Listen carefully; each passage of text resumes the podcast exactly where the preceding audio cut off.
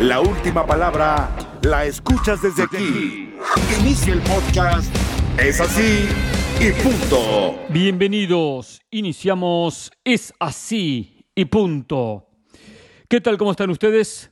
Aquí arrancamos este viernes 7 de octubre esta nueva emisión de Es así y punto. Yo soy Hernán Pereira y quiero hacer una aclaración muy importante.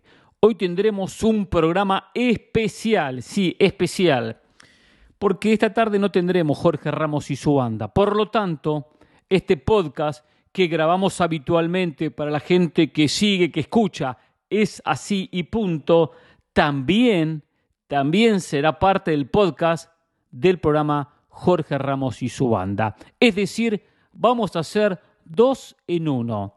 Un solo podcast, pero que va a estar ocupando dos espacios, el de Es así y punto y el de Jorge Ramos y su banda para que todos se queden contentos, para que puedan escuchar su podcast. Es cierto que este programa habitualmente es, es así y punto. Hoy lo que vamos a hacer es extendernos un poquito más, darle más contenido, darle más opinión, para que la gente que escucha Jorge Ramos y su banda solamente ese podcast, por lo menos tenga mayor información de lo que ha pasado en las últimas horas.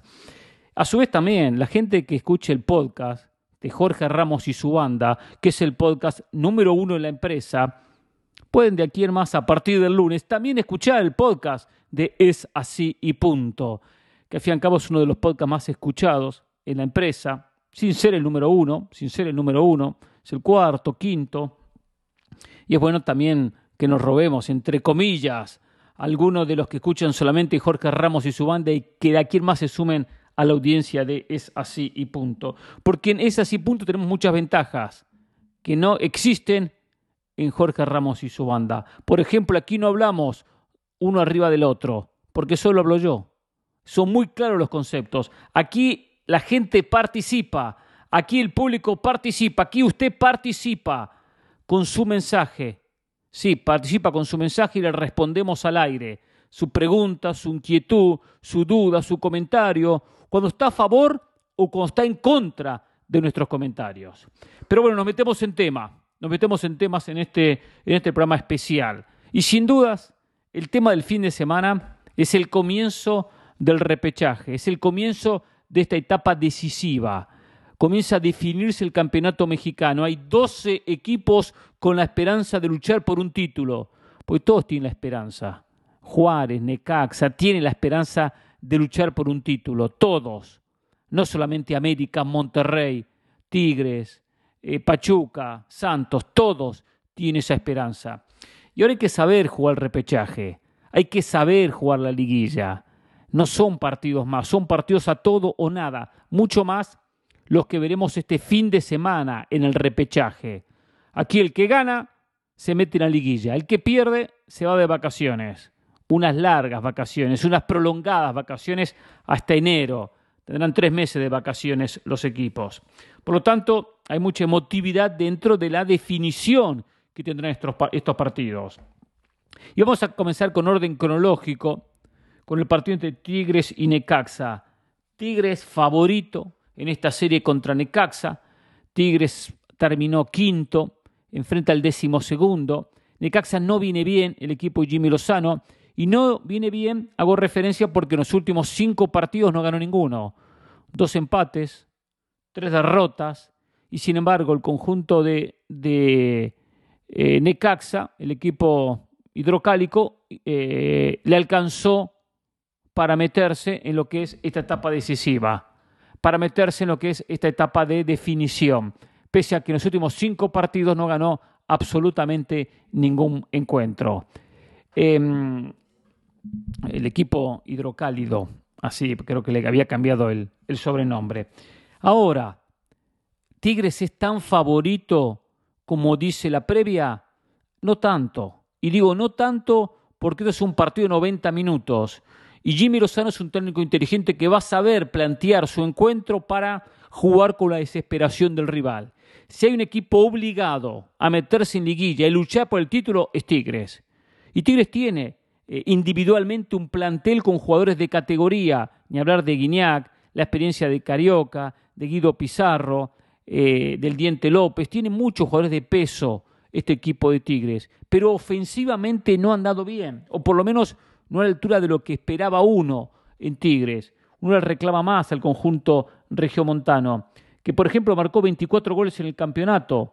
Toluca lo superó, Cruz Azul lo superó, Puebla lo superó, eh, León lo superó, eh, América lo superó, Monterrey lo superó, Santos lo superó, Pachuca lo superó. O sea que hubo muchos equipos que marcaron más cantidad de goles que el propio equipo de, Tigres. Le ha costado tener una alta cuota goleadora, le ha costado los partidos como local, donde tiene obligación, donde sale a buscar los partidos, donde muchas veces el rival no le, no le regala espacios. Y Jimmy Lozano va a trabajar este equipo de Necaxa para no regalar espacios. Lo importante es que pueda potenciar la presencia de Batista, Facundo Batista, el uruguayo que anda derechito para el gol. Lo importante es que puedan llegar los volantes de segunda línea para apoyar a los hombres en punta, porque si Necaxa apuesta solamente a aguantar, va a terminar perdiendo. Es una serie interesante con un Tigres que si consigue un gol en los primeros 20, 30 minutos, podrá manejar la serie. Y en la serie hay partidos dentro de un partido, ¿eh? en todos los encuentros partidos dentro de un partido. Desde el arranque va a ser Tigres proponiendo, Necaxa defendiendo. Si Tigres consigue la diferencia, Necaxa tendrá que manejar el partido desde otra óptica y salir a buscarlo. Va a ser un partido interesante, va a ser un muy buen encuentro, muy posiblemente, eh, eh, si, si hay un gol de diferencia, emotivo, porque cuando un equipo está perdiendo, quedando eliminado, y le falta un gol para empatar un partido, se la juega. Se la juega, se adelantan todas las líneas, se adelantan los defensores, el defensa central pasa a jugar de centro delantero, y es lógico. Y ahí lleva esa emotividad que hemos visto en otras liguillas. Hay que saber manejar el partido si se tiene la diferencia. Tigres ha dejado mejores sensaciones que Necaxa, pero hasta ahora Tigres no está a la altura de lo que pretende su gente. Tendrá todo el camino para recorrer y mejorar. Acá lo ponemos como favorito, dentro de la lógica. Después, los partidos hay que jugarlos. Mañana también se enfrenta Cruz Azul ante León. Esta máquina que mejoró de la mano del Potro Gutiérrez, para el Potro un partido aparte. El Potro quiere eh, aprovechar esta posibilidad que tiene para poder lograr ganarse un puesto, ganarse un espacio y ser técnico principal de Cruz Azul el próximo campeonato y no técnico interino. Y tiene con qué Cruz Azul para ganarle un León irregular. El conjunto de Paiva no fue un equipo que dejó sensaciones espectaculares. Algunos partidos buenos, algunos partidos malos. El último, por ejemplo, contra Tijuana no lo pudo ganar. De haberlo ganado, jugaba como local esta instancia de repechaje. La jugada de visitante, por haber quedado décimo en la tabla de posiciones. Ojo que Cruz Azul le falta nueve, porque puede jugar Carneiro, eh, puede improvisar con algún otro jugador, puede jugar Tabó, puede jugar eh, eh, Romero, pero 9-9 no tiene, porque ni Carneiro es 9.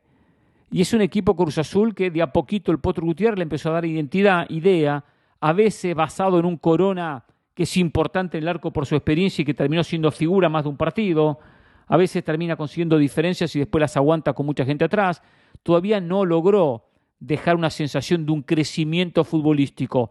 Cruz Azul está logrando resultados y eso lo posicionó en la tabla como séptimo y lo mete en esta instancia. Cruz Azul habrá que ver hasta dónde aguanta. Es muy difícil que la máquina cementera gane el campeonato por lo que muestra futbolísticamente. Muy difícil.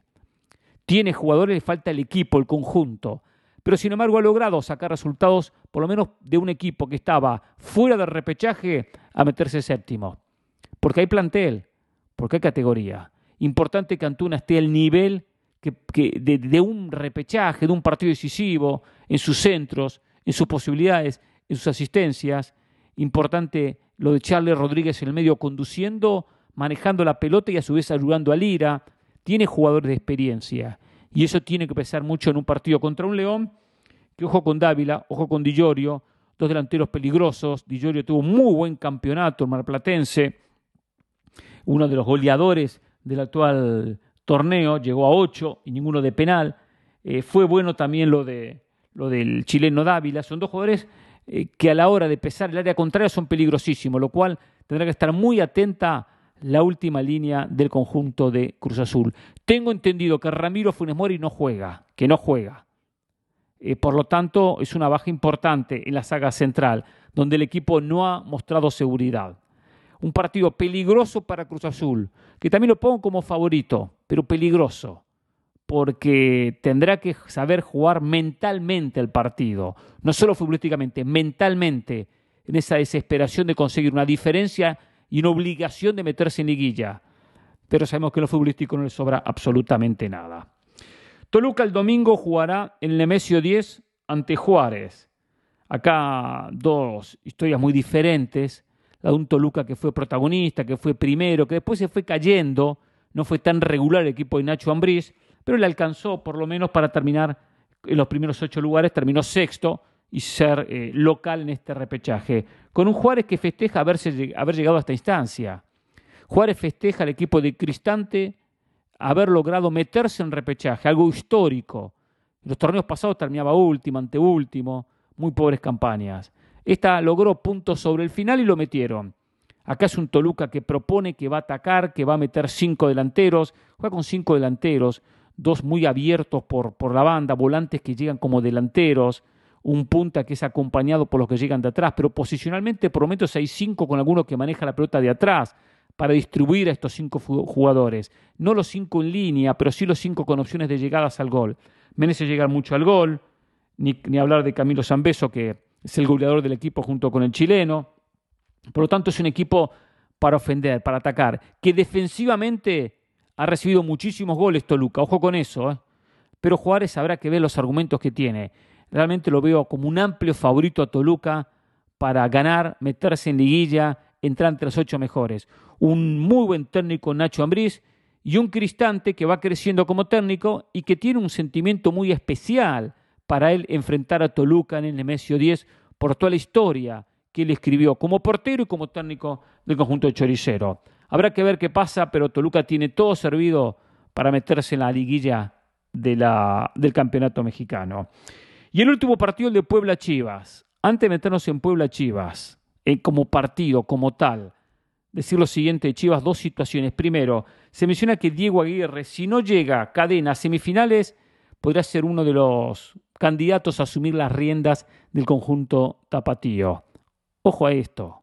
Diego Aguirre es muy buen técnico, un buen muy bueno buen técnico, con mucho recorrido, le fue muy mal en Cruz Azul. Es el técnico que dirigió la máquina en el partido que perdió Cruz Azul 7 a 0 contra la América.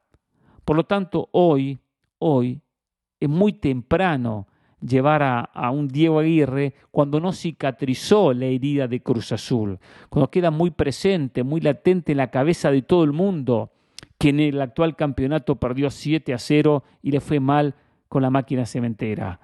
No es buena decisión de Peláez si piensa contratar a Diego Aguirre. Y segundo, Cadena dependiendo dónde llegue, dependiendo si sigue. Son estas cuestiones que no termino nunca de digerir. Cadena, si va a ser técnico, que ya sea respaldado. Si no va a ser técnico, que ya sea despedido. Ya está. Si llega a semifinales, entonces es respaldado. Si no llega, es despedido. Puede que no llegue a semifinales porque pierden penales, no penales, en gol sobre la hora, o, o puede ganar en penales este repechaje, o puede que no lo gane. O sea, tendría que ganar el repechaje con Puebla y después la primera ronda de la liguilla para llegar a semis.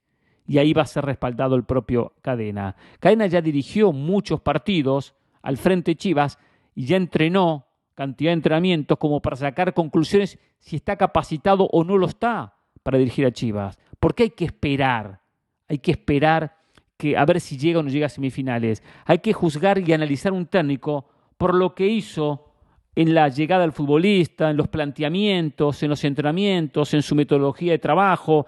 Ahí hay que analizar un técnico, no simplemente por dos partidos o tres partidos. Pero bueno, son los errores que comete comete Chivas. Peláez va a tomar la decisión, perfecto. Yo digo una cosa muy clara. Chivas, independientemente de lo que haga Ricardo Cadena, tiene que buscar otro técnico. No puede dar las ventajas que da Chivas. De un técnico que va, va cogiendo experiencia, va ganando experiencia día tras día. No, no hay que terminar con eso. Chivas no puede dar ventajas en la dirección técnica. Aunque Cadena ha tenido, no vez en ha tenido partidos buenos. Eh, y después el tema de los jugadores que lo hablaba ayer, al almozo, Santiago Ormeño, el caso de Briseño, que es un poco el responsable, que se fueron, se fueron de fiesta, fueron a un palenque a ver un concierto eh, un palenque que empezaba supuestamente a la una de la mañana, que terminó tres y media de la mañana. Ellos dicen que estuvieron temprano, solo vieron la, la pelea de gallos, la riña de gallos, y después se fueron. Y después se fueron. No se quedaron al concierto, fue los invitó Briseño y era en cierta manera para apoyar a su padre. Creo que el padre organizaba el concierto o algo por el estilo. Independientemente que se hayan ido temprano o no se hayan ido temprano, cosa que me, llama la atención, él dice 11 y 30 ya estaba en mi casa, tengo dudas, pero bueno, vamos a asumir que dice la verdad. Está mal, está mal. Son momentos de, un, campeonato de Chivas eh, irregular, mediocre como la mayoría, que Chivas tiene que apostar a no dar ventajas. Y estas son ventajas. Hay que estar concentrado, descansando, preparándose para un partido fundamental y crucial contra Puebla, que encima es de visitante porque Chivas perdió la posibilidad de jugar como local. Que terminar de dar ventajas y los jugadores de Chivas las han dado constantemente, constantemente. Entonces ahora Briceño viene a arreglar la situación, que no arregle nada, que, que, la rompa en la cancha aunque solamente no va a jugar, ¿no? porque el no está jugando Briceño. Pero Mozo, que acaba de llegar, el propio Ormenio, que acaba de llegar y hasta ahora no llegó a la altura de lo esperado, que estos jugadores empiezan a demostrar que se justificó su llegada y no yendo a palenques, rompiéndole la cancha. Partido durísimo para Chivas, muy complicado. Tengo la sensación que Chivas pasa. Tengo esa sensación y hasta lo pongo como favorito, pero este favoritismo de, del que no se la quiere jugar, ¿eh? así, 51-49. Es muy duro el equipo del Arcamón es un equipo muy combativo, muy luchador, tiene muy claro su libreto. Un Barragán que anda muy bien, lo de Martín Barragán ha tenido un gran campeonato. No por eso hay que llevarlo a la selección, ojo con eso. ¿eh? Lo que pasa es que Larcamón es un técnico que potencia al futbolista. Larcamón es un técnico que hace crecer al futbolista, sin duda. Ya lo hemos visto con otros jugadores. ¿eh?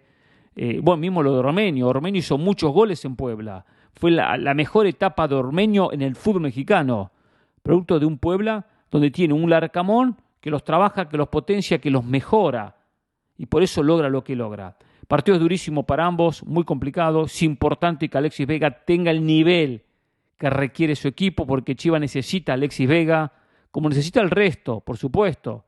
Pero Alexis Vega es muy importante. Alvarado también tiene que aportar su cuota. Pero yo veo a Chivas con una pequeña ventaja. No juega con esa desesperación, obligación de ir a buscar el partido porque Puebla juega como local, lo cual puede ser un partido de golpe a golpe, ataque por ataque, un partido con dos ideas eh, de, ofender, de tomar cierto protagonismo, pero tampoco de desesperarse. Chivas tiene que jugar sin esa desesperación. Y puede encontrar espacios, porque Puebla tiene que salir a proponerlo. Y Chivas cuando juega verticalmente eh, hace daño. Es, muy, es un equipo con menos posesión, pero con, un fútbol más vertical, más directo.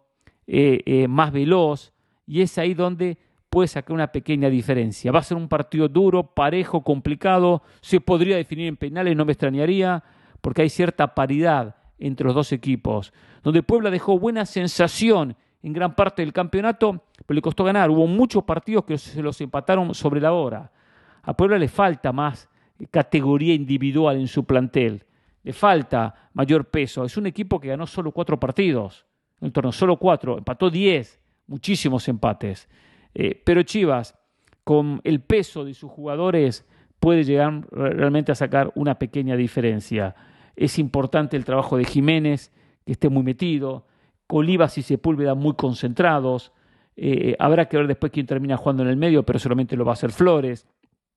Es un, es un equipo donde tiene con qué, especialmente en esa zona ataque. Eh, habrá que ver si Calderón termina arrancando. Es un jugador que le puede dar diferentes soluciones por izquierda y está llegando al gol. Veo a un Chiva jugando con línea de tres, muy posiblemente que me da la sensación que pueda que vuelva a la línea de tres, para intentar por lo menos mantener solidez defensiva.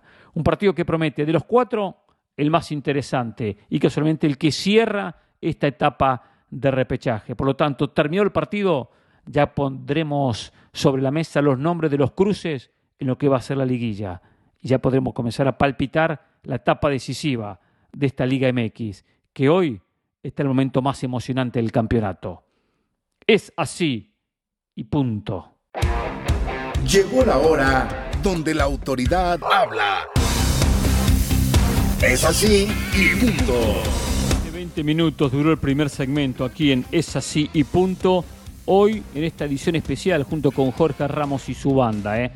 haciendo dos programas en uno, cubriendo a la gente que escucha el podcast de Jorge Ramos y su banda, cubriendo ese espacio, porque hoy no hay programa de Jorge Ramos y su banda en la pantalla de ESPN Deportes. También aprovechando, por supuesto, como lo hago habitualmente, hacer el podcast de Es así y punto. Así que una alegría estar con todos ustedes. Y la gente que escucha es Jorge Ramos y su banda, comienza a escuchar también el podcast de Es así y punto. Tenemos que crecer como programa y sabemos que con, ustedes lo vamos a hacer. Quiero hablar de Messi y de Cristiano Ronaldo, de los dos. A ver, eh, lo de Cristiano ayer jugó con el United, muy pobre actuación de Cristiano, la victoria de su equipo que sufrió ante el Omonia Nicosia para ganar el Europa League 3 a 2. Lo perdió 1 a 0, después apareció Radford con un gol, Marshall con el segundo, 2 a 1, luego aparece el Radford, consigue el 3 a 1, y después, bueno, eh, descontó para el Omonia, poniendo un 3 a 2 definitivo. Cristiano no jugó bien, y se lo vio ansioso por marcar un gol, que lleva un solo gol que es frente al Sheriff de penal en esta Europa League, o mejor dicho, en esta temporada, ¿no? No ha jugado mucho en la Premier. Y mm, su situación en el United, donde es suplente, donde juega poco, lo lleva a que no tiene mucho ritmo, que le falta ese timing del futbolista que actúa cada fin de semana, porque los minutos que juegan son, son cuando entra faltando 10 minutos, 15 minutos. Eh, y esto lo complica a Cristiano. Su edad, 37 años, sumado a que no tiene el ritmo de competencia, no tiene el ritmo que él pretendía, no hizo pretemporada por el famoso capricho que quería irse del United y todo juega en contra de Cristiano, todo juega en contra. Las estadísticas tocó 47 veces la pelota en los 90 minutos, tuvo 8 disparos, 2 remates a portería, 23 pases, un 92% de efectividad y una asistencia, que la asistencia es un remate al arco que le queda al Radford que la termina empujando y aparece para marcar el 3 a 2, que en su momento era el 3 a 1 transitorio. El tercero del United. No fue una asistencia de Cristiano, fue un remate al arco mal ejecutado, desviado, se iba por el segundo palo y ahí Radford la empuja. Pero la, la, imagen de Cristiano fue pobre, fue muy pobre. Y está siendo pobre en esta temporada. Eh, producto de todo lo que decíamos. Ahora, se dice que en enero, de aquí a, a unos meses, cuando termine este primer semestre futbolístico de los clubes, cuando se reabra el libro de pases, el United le va a dar la puerta de salida, le va a abrir la puerta de salida. Supuestamente no hay equipos interesados en Cristiano Ronaldo, y con esta imagen mucho menos. Claro, se habla del Galatasaray de Turquía, pero eh, ¿quiere Cristiano jugar al fútbol turco? Tengo dudas. Esos equipos que quieren hacer mucho ruido mediático sí lo van a llevar a Cristiano, que futbolísticamente puede rendir más de lo que está rindiendo pero tiene que saber tomar la decisión correcta. Cristiano no puede terminar su carrera de la manera que la está terminando. No puede terminar su carrera con esta sensación de, de un cristiano que ya no tiene más gasolina, que no tiene fuerza, que no tiene gol, que no tiene nada. No, Cristiano todavía tiene eh, mucho para darle al fútbol. Tiene todavía muchos goles guardados que le puede dar al fútbol. Pero de otra manera, en otro entorno, en otro equipo que sea respaldado por un técnico y que él quiera quedarse. Que él quiera quedarse porque acá no quería quedarse, quería irse. Y todo este ambiente le terminó jugando en contra. Un equipo donde pueda hacer pretemporada, donde pueda trabajar alrededor de los compañeros. Cristiano necesita mucho de los compañeros para que lo habiliten, para que le den pases, para que le den asistencia, para que lo dejen de cara al gol. Mucho necesita de los compañeros. Y ya no tiene la, velocidad, el desequilibrio que tenía antes. Porque claro, le pesan los años y lo que hacíamos referencia de lo importante de una pretemporada. Por lo tanto, el Cristiano tiene que elegir correctamente su futuro. Se equivocó cuando se fue de la Juve para llegar al Manchester United. Hoy en la Juve estaría jugando Champions. Estaría jugando Champions. En el United no alcanza ni para jugar Champions. Con suerte la Europa League. Entonces, esto hoy lo tiene que analizar. Tiene que aprender de la mala experiencia del Manchester United para no cometer el mismo error y saber a dónde va a ir. Que su equipo sea un conjunto donde el técnico lo quiera, que el técnico lo pida que si no es titular indiscutido, por lo menos tenga mayor cantidad de minutos que los que tiene habitualmente, porque la imagen que está dejando actualmente, la verdad, que es muy, pero muy pobre. El lado de Messi, a ver, Messi, por cierto, Messi no juega este fin de semana en el partido que va a jugar su equipo eh, porque tiene un problema físico, eh, es baja para el partido de la liga mañana contra el Reims eh, que casualmente que entrena a Oscar García como técnico, un problema en el muslo. Así que bueno, Mbappé también está en duda, arrastra anginas, así que puede que no, que no terminen jugando. Messi tuvo que retirarse del último partido de Champions contra el Benfica y bueno, se, queda bajo vigilancia. Dice que sus últimos exámenes son esperanzadores. Eh, seguramente jugará en Champions la próxima semana porque el PSG juega contra eh, el mismo equipo que jugó esta semana, el Benfica, pero ya en condición de local la semana entrante. Por lo tanto, es un partido importante para el PSG y muy posiblemente Messi juegue ese partido. Messi no está mal, podría jugar perfectamente el sábado, pero prefiere cuidarse porque sabe que se viene el Mundial.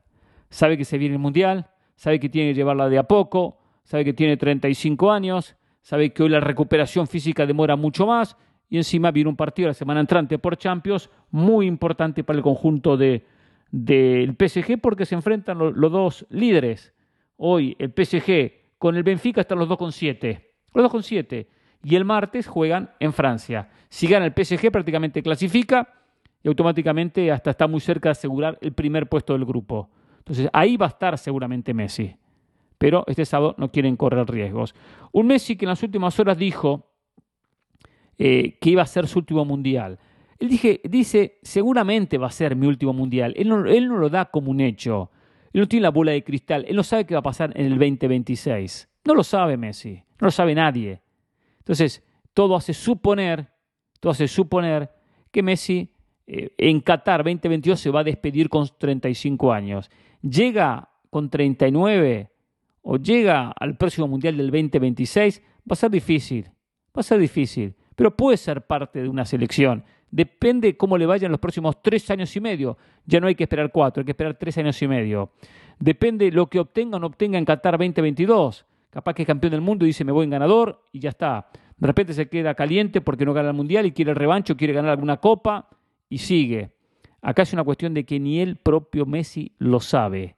Eh, todavía marca una diferencia importante en Argentina. Messi ha tenido la virtud de hoy jugar en posiciones diferentes a las que jugaba antes, donde pesaba más en los metros finales, asiste muy bien, arranca de atrás, desequilibra ya con más espacios, juega más atrás para buscar los espacios que no tienen los metros finales. Pero de repente arranca, busca una pared y llega bien al área y termina definiendo como lo hemos visto en muchas ocasiones. Por lo tanto, es un Messi que, que sabe readaptarse a otras posiciones y todavía tiene mucho talento. Por lo tanto, a mí no me extrañaría que del 2026 hasta tenga alguna posibilidad de jugarlo. Jugar al lado de un, contención, dando una mano de atrás, lanzando. Eh, eh, depende los tres años y medio cómo transiten para Messi. ¿Qué logre como jugador? ¿Cuánto se cansa del fútbol? Es muy raro que se vaya a cansar del fútbol, muy raro. Y bueno, ¿cuánto termina influyendo eh, en los equipos donde esté? Sea el PSG, sea Barcelona, a donde esté.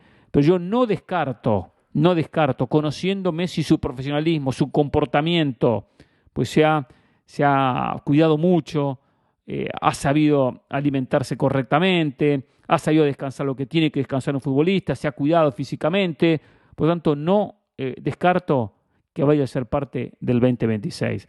La sensación es que no, y por eso Messi declara de esa manera, pero estoy seguro que él le encantaría poder jugar esa Copa del Mundo, siempre y cuando, claro, tenga nivel, porque jugar para dar vergüenza nadie quiere jugar. Pero si todavía hace diferencias, Messi va a levantar la mano para llegar al mundial que se va a jugar en este país.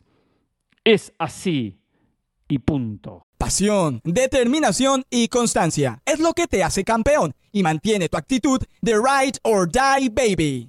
eBay Motors tiene lo que necesitas para darle mantenimiento a tu vehículo y para llegar hasta el rendimiento máximo desde sobrealimentadores, sistemas de sonido, tubos de escape, luces LED y más. Si buscas velocidad, potencia o estilo, lo encontrarás todo en eBay Motors. Con más de 122 millones de piezas, siempre encontrarás justo lo que buscas. Y con Guaranteed Fit de eBay, tienes la garantía de que tu pieza quede perfectamente a la primera o se te devuelve tu dinero. Porque con eBay Motors, quemas llantas y no tu dinero con las piezas que buscas, a los precios que quieres. Tu auto se convertirá en el MVP que te dará el triunfo. eBay Motors.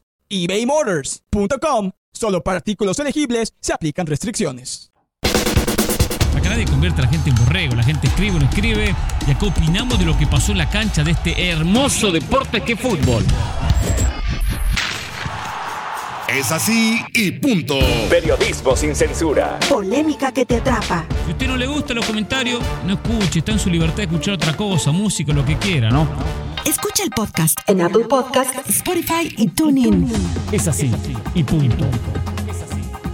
MLS junto a la Liga MX anunciaron la temporada 2023 de esta League's Cup, un torneo reestructurado, diferente, donde me llama más la atención este nuevo sistema que los anteriores, que jugaban por invitación. Hoy el torneo pasa a ser un campeonato oficial, pasa a un campeonato donde van a participar, escuchen bien, eh, escuchen bien, 47 equipos, 47, todos los equipos de la Liga MX, más todos los equipos de la Liga MLS, o sea, todos los equipos que componen ambas ligas participan de la League's Cup. Se va a jugar entre julio y agosto del año 2023.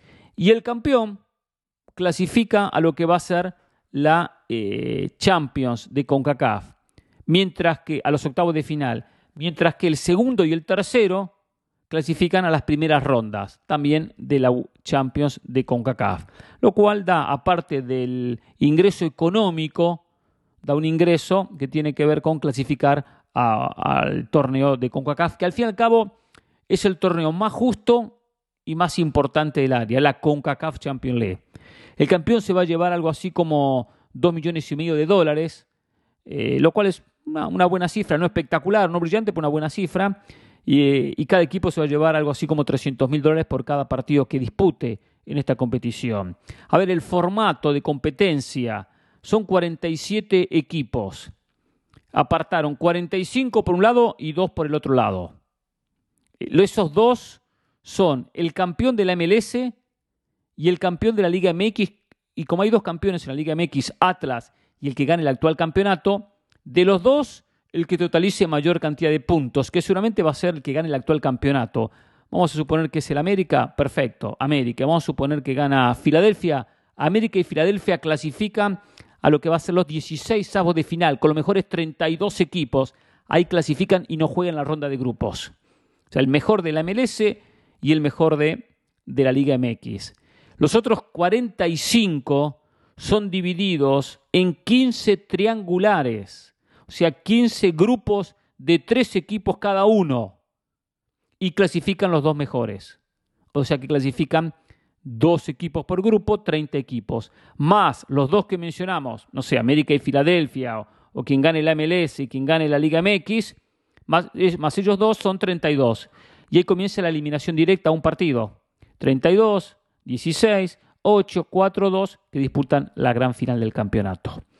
Va a servir como pretemporada para equipos de la Liga MX para ganar ritmo de competencia. Los equipos de la MLS van a venir con un ritmo que no tienen los equipos de México, porque están en, en la mitad de un campeonato, mientras que los equipos de la Liga MX van a estar comenzando el campeonato, el nuevo torneo. Em, hay una ventaja muy marcada, acá se está potenciando la rivalidad México-Estados Unidos, que es una rivalidad que ya se está eh, trabajando demasiado, o sea, hay demasiados torneos, demasiadas competencias. Y bien decía recién, el más importante es CONCACAF Champions League, que clasifica al Mundial de Clubes y que hay esa visita recíproca, recíproca. Es decir, juego como local, juego como visitante y los equipos de la MLS tienen que ir a jugar a México. Aquí no hay ningún equipo de la MLS que tenga que ir a jugar a México. Acá todo el torneo se juega en los Estados Unidos. Y con una ventaja que hay que mencionarla. Y digo esto porque después se dice, no, la mejor es la Liga MX, la mejor es la, MLS, y continúa esta, esta discusión. Ha ganado mucho la MLS últimamente a equipos de la MX. Ha ganado mucho. Yo sigo sosteniendo que la Liga MX es superior los mejores equipos de la Liga MX son superiores a los mejores equipos de la Liga MLS. No por mucho, compiten muy bien los equipos de la MLS, le pueden ganar cualquier partido porque se lo han ganado y no les sobra demasiado. Pero todavía hay una ventaja a favor de los equipos mexicanos que tienen que cuidarla y ampliarla y mantenerla, porque si no los conjuntos de la MLS los van a terminar superando. A ver, acá hay un tema importante que es la localía. ¿Por qué es importante? porque los equipos de la MLS tendrán la ventaja de la localidad. Vamos a suponer que en un triangular entre Seattle, Real Salt Lake y vamos a suponer Cruz Azul. Seattle, Real Salt Lake y Cruz Azul. Seattle termina mejor ubicado, Salt Lake termina segundo, Cruz Azul termina tercero. Digo en, en lo que es la, una, una, manera de clasificar al campeonato donde habrá equipos que van a ser como cabezas de serie. Pero bueno, no voy a confundir con eso porque es medio, medio, medio rebuscado, medio, medio complicado. Los mejores 15 equipos de la MLS son cabezas de serie. Lo llamo así. Pero estoy dando el ejemplo de Seattle por darlo. Seattle va a jugar como local contra Real Salt Lake. Y Seattle va a jugar como local ante Cruz Azul. Mientras que el Real Salt Lake va a jugar como local contra Cruz Azul. O sea, es un triangular. El equipo de la MLS juega los dos partidos como local. El equipo que se ha elegido cabeza de serie que tiene que terminar entre los mejores 15. tiene la ventaja de jugar los dos partidos en su casa. Por eso digo, un Seattle Real Salt Lake, un Seattle Cruz Azul mientras que el otro equipo de la MLS juega un partido solo como local contra el conjunto mexicano. En la mayoría de los grupos habrá dos equipos eh, de la MLS y un equipo mexicano. En la mayoría, en algunos entran dos equipos de México, pero solo en tres grupos, o en cuatro grupos entrarán eh, dos equipos de México. O sea que habrá en la mayoría dos equipos de la MLS.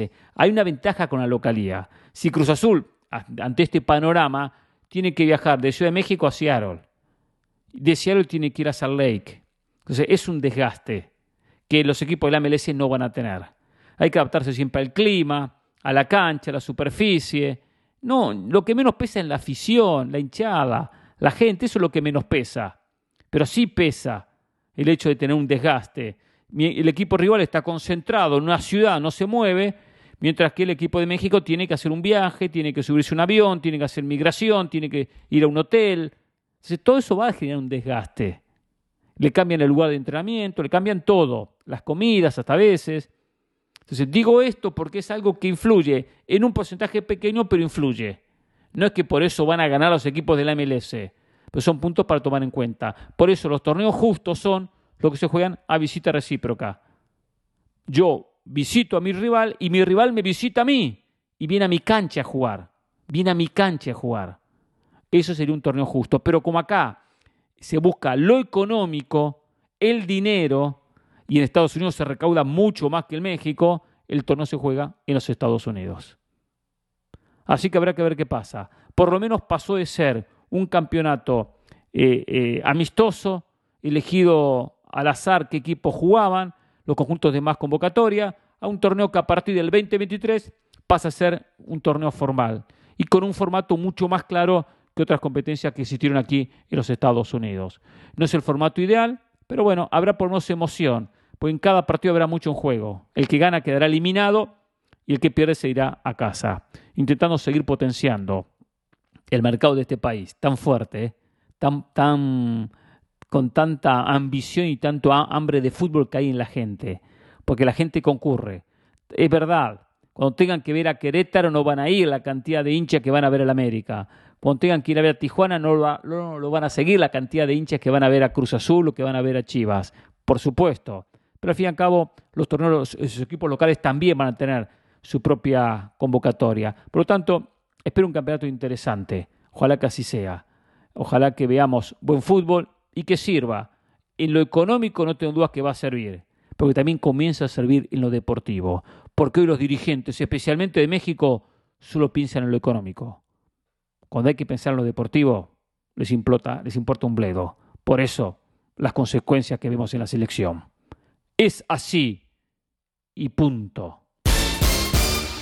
En este segmento de este programa especial, donde estamos cubriendo hoy la ausencia del programa Jorge Ramos y su banda en esta edición especial de Es así y punto. Pero bueno, para la gente que escucha el podcast, por lo menos darle un programa extenso, con mucha opinión, con mucha información. Esa es un poco la idea, donde participa usted en el programa. Esa es la diferencia que en Jorge Ramos y su banda no pasa, si lo hacemos en Es así y punto, que usted participa. Usted manda su mensaje, su opinión, y aquí la leemos sin problema alguno. Aunque sea una crítica hacia nuestro trabajo, no tenemos ningún inconveniente. ¿eh? siempre y cuando lo haga con respeto, por supuesto, con respeto, sin malas palabras, y, y nos escriba eh, con su manera de pensar, que será respetada. eh, y la vamos a leer al aire, aunque a veces no coincidimos en algunos comentarios. Fíjense lo siguiente, dice Javier Barrera, que escribe en la cuenta de Twitter, arroba Pereira ESPN, dice, creo que los que escuchamos el podcast salimos perdiendo con este nuevo formato de programa de 2 horas 45 que duraba, ahora es 1 hora 35, con menos información y comentarios. Saludos, Pereira, Carolina del Valle y Jorge Ramos. Bueno, Javier, por eso le estoy agregando es así y punto. Si escucha usted es así y punto, va a tener ahora dos programas. Jorge Ramos y su banda, que es verdad, se acortó el podcast porque el programa nos cambiaron eh, el horario. De tres horas pasamos a hacer un programa de dos horas, un programa con, con- pausas. Pero eso no es decisión nuestra.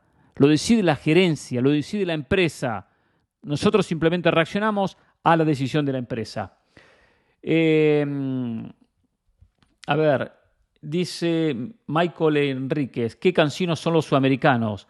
Aprovechan cada minuto para pegarle a Cristiano, pero el año pasado que Messi se arrastraba por los campos no decían nada. Dan pena, en serio. Bueno, cuando hubo que hablar de Messi, se habló de Messi. Cuando hubo que hablar de Cristiano, se habló de Cristiano. Pero al fin y al cabo, ¿sabe una cosa? Acá no pasa por sudamericanos, acá pasa por elogiar, elogiar lo de, lo de que han hecho ambos en su carrera. Dejemos de comparar, de estar sangrando por la herida, decir qué hace uno, qué hace el otro. Valoremos lo que han hecho los dos, que ha sido fenomenal, ha sido monumental, ha sido espectacular la carrera de ambos jugadores. Eso. Lo de Messi, hoy por hoy tiene mejor momento que Cristiano, sin dudas. Sin duda, Cristiano no la está pasando bien. Pero bueno, por eso hablaba de que hace un ratito tampoco merece terminar de esta manera. Eh, dice Roberto Silva, eh, eso es lo bonito del fútbol y de los deportes, que los que analizan el juego y los que solo ven resultados, números, tienen espacio para opinar. El deporte tiene esas dos aristas. Un poco lo que hablamos en el día de ayer, es verdad, tiene dos aristas. El, el resultado es lo más importante, pero hay que ver qué se consiguió, cómo se consiguió, qué sensaciones dejó el resultado. No es solo gano, pierdo y ya está. Es ahí donde hay que saber analizar e ir más allá del resultado. Miguel Ángel escribe un mensaje, recuerdo de sus grandes narraciones, Jorge Ramos y comentarios de Pereira, casualmente un partido del América, que nos pone acá parte del video por la eh, Libertadores, que jugaba frente al Atlético Nacional, lo daba vuelta y ganaba 4 a 1. Eh, lo recuerdo, Miguel, lo recuerdo, gracias por su mensaje. eh. Dice, acá manda un mensaje, no tengo el nombre, Master of Coin. Falta de profesionalismo, por esto por lo que dijo eh, Núñez, Darwin Núñez. Sinceramente, cuando Klopp habla no entiendo nada. A él le preguntaron cuándo, eh, cómo reaccionaba a lo que decía Klopp y él dijo que no entendía. Fue sincero y, y verdad, genera, todo esto genera controversia. Él no habla inglés y dijo, no entiendo nada, habla el inglés, no entiendo. Pero le pregunto a los compañeros. Ahora, acá no hay que criticar a Darwin Núñez, que tendría que, por supuesto, aprender el inglés y tratar de entender. Acá hay que criticar a, Klopp, que uno de sus jugadores no está entendiendo su mensaje. Acá se trabaja en este nivel con traductores. Tiene que tener un traductor que le diga, pla, pla, pla, esto es lo que está diciendo el mister, esto es lo que está diciendo el técnico. Y el, el técnico tiene que sacar la conclusión y decir, sí, ¿están entendiendo lo que digo o no están entendiendo lo que digo? O sea, tiene que, tiene, tiene que, que, que tener esa lectura el técnico del jugador, cuánto entendió o cuánto no entendió. Si no entendió, explicárselo, buscar la manera que con algún intérprete se le explique. Entonces, es más, esto es, eh, es más error de un técnico que del propio futbolista que fue contratado el jugador. Johan Moronta dice España y Portugal suman a Ucrania como candidato para el Mundial 2023. Sí, y ese Mundial tengo la sensación que va a ir a Europa, que el 2030, eh, 2030 que va a Europa, no 2033, 2030. 2030 va a Europa, no tengo dudas. Sí veo incómodo la candidatura de Ucrania. Ucrania va a jugar en un grupo o va a jugar en un sector de, de Europa muy alejado de España y de Portugal. O sea, España y Portugal juegan en un sector y, y Ucrania en otro sector de Europa. Eh, eh, en el sector este, eh, Portugal y España son países limítrofes, están en el oeste. Entonces hay una diferencia muy marcada de kilómetros. Yo lo que asumo que le van a dar un grupo a Ucrania, con Ucrania y con dos selecciones más, de repente dos grupos, que se van a jugar ahí y ya está. Y a partir de octavos se suman a, a España y a Portugal. No va a haber partidos trascendentales en Ucrania. Habrá tres selecciones, máxima seis y otra historia. Y un poco por lo que está pasando Ucrania, un poco por esta cuestión, lo veo más como una cuestión de una caricia a Ucrania por su, por su, por la guerra, por la invasión, y bueno, sumarla en el 2030, generar una, una expectativa, generar una emoción, generar una, eh, eh, una motivación al pueblo ucraniano que eh, intentar que, bueno, que su aporte sea por estadios o por, por lo que fuese para albergar un, un, mundial. Independientemente que tiene un estadio muy bueno, el estadio de Kiev, un estadio espectacular. Hemos estado en ese estadio en la final de Champions y finales de la, de la propia Eurocopa. Dice José, perdón, Jorge Sosa García, Pereira, hola Hernán, se te extraño, se te extrañó. Ayer en un programa con el impresentable bufón de Álvaro Morales se presentó otro impresentable como Rafa Ramos y los ofendió expresándose mal de ustedes, por lo que la envidia, ¿por qué la envidia de este nefasto? No, no sé si es envidia o si, no es envidia, no lo sé. Él simplemente eh, hace un periodismo que yo no me identifico en absoluto. En absoluto me identifico con el periodismo de Álvaro Morales, de ser agresivo con todo el mundo, con jugadores, con equipos, con técnicos. No hay análisis. Ahí no existe el análisis. Existe la agresividad hacia, hacia colegas, o en este caso hacia jugadores o hacia, técnicos. Nunca me gustó ese periodismo, ni yo iba a entrar en ese periodismo amarillista, de hacer ruido, hacer ruido, de gritar, bla, bla, eh, de la manera que lo termina expresando, pero sin análisis, sin conceptos. Simplemente criticamos y nos burlamos. Nosotros no estamos para burlarnos, estamos para analizar, para opinar, pero no desde una burla. ¿Sí? Por eso yo con ese sentido no me identifico. Cuando me toque estar, estaré, contestaré, responderé pero la verdad que prefiero estar en otras mesas con gente profesional, con gente que tiene otro tipo de opiniones y no con el, el periodismo payasesco de Álvaro Morales, en absoluto. Jorge Campos, eh, esto lo escribe, me lo manda Francisco Guerrero. Me dice, grande Campos, cierto lo que dijo. Y acá voy a leer lo que declaró Campos. El problema de la selección mexicana data de hace 10, 15 o 20 años. Estamos mal formados pensamos solamente en dinero y no en los jóvenes. Viene un entrenador extranjero y le quieren echar la culpa de todo lo que hemos echado mal, de todo lo que hemos hecho mal. Nunca se piensa futuro, se trabaja bajo la urgencia de hoy o el partido siguiente. Jorge Campos, muy bueno, muy bueno lo de Jorge Campos. Aplaudo lo que dijo Jorge Campos, dijo una gran realidad. No están bien formados los jugadores. Y acá hay que formar no solo físicamente o futbolísticamente, mentalmente hay que saber formar a los jugadores. Y México está fallando la formación. Por eso con tantos millones de habitantes, México no consigue tener cantidad de jugadores que tendría que tener hoy para que se destaque en una selección y a nivel mundial. Después se agarran contra el técnico de turno, como en este caso Martino, el pasado Osorio, el que fuese. Pero es verdad lo que dice, hace 10, 15 o 20 años que se viene trabajando mal en México. Y se ven las consecuencias. Y a los dirigentes les importa el dinero. Quieren solamente dinero. No dejar algo. No crecer, hacer crecer futbolísticamente un país. Pero bueno, ojalá que algo cambie. Ojalá que en algún momento algo cambie en México. Luce difícil, ¿eh? Porque uno escucha esto de la League's Cup y esto escucha los nuevos campeonatos y esto lo otro y es consecuencia de querer hacer más dinero y no simplemente de querer crecer deportivamente a un país. Julio Chávez escribe en la cuenta de Instagram Pereira ESPN, Pereira con Y, y dice, buenas tardes señor Hernán Pereira, saludos desde Lima. Espero que se encuentre muy bien de salud con el anuncio del nuevo formato de la League's Cup. La CONCACAF le cerró las puertas indefinidamente a la Liga MX de un posible retorno a la Copa Libertadores. Por el otro lado, concuerdo con lo que dijo en el podcast, es una vergüenza lo que hacen tanto la Federación Chilena como la Federación Peruana de Fútbol por un lugar en el Mundial. La oportunidad se perdió en los penales con Australia y ya está. Toca pensar a futuro y en Norteamérica 2026.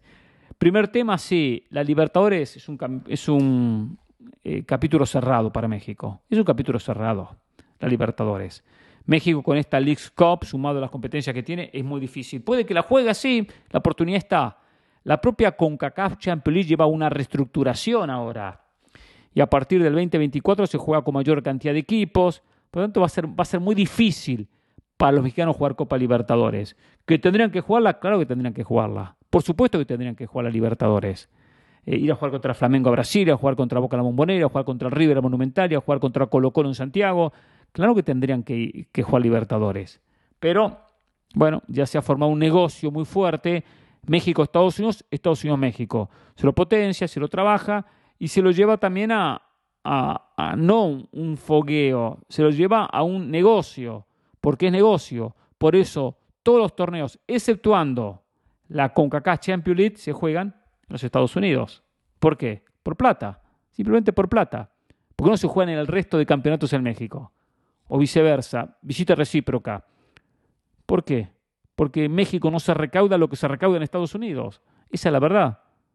Ahora, el único campeonato es CONCACAF Champions League, que sí se juega en México y en Estados Unidos. El lado de Perú, el caso de Perú y de Chile, lo mencioné, por más que ahora está el tema en el TAS, estamos a 45 días, día más, día menos de comenzar el Mundial.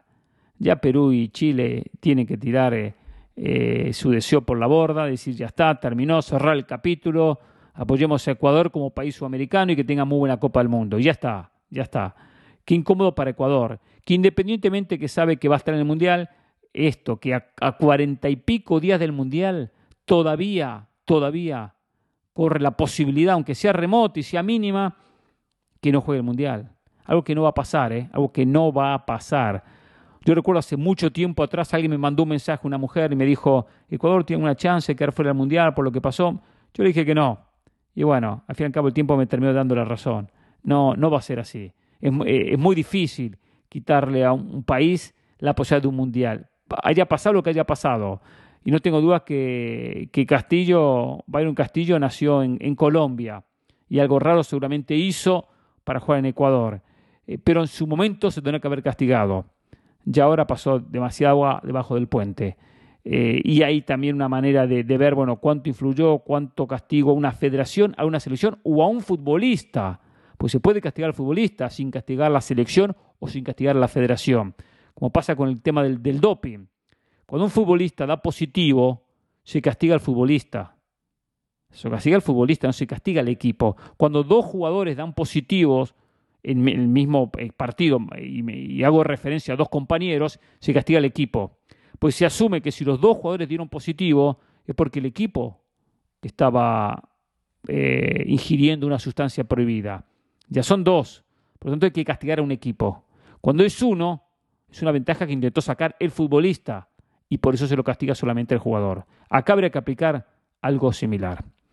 Que tengan buen fin de semana, espero que hayan disfrutado esta edición de Es así y punto especial. Jorge Ramos y su banda. ¿eh? Hoy cubrimos los dos frentes, hoy estamos en todos lados y esperemos que esto nos lleve a que la gente a partir del lunes que escuche el podcast de Jorge Ramos y su banda también se sumen a Es así y punto. Buen fin de semana, los esperamos el lunes. Es así y punto.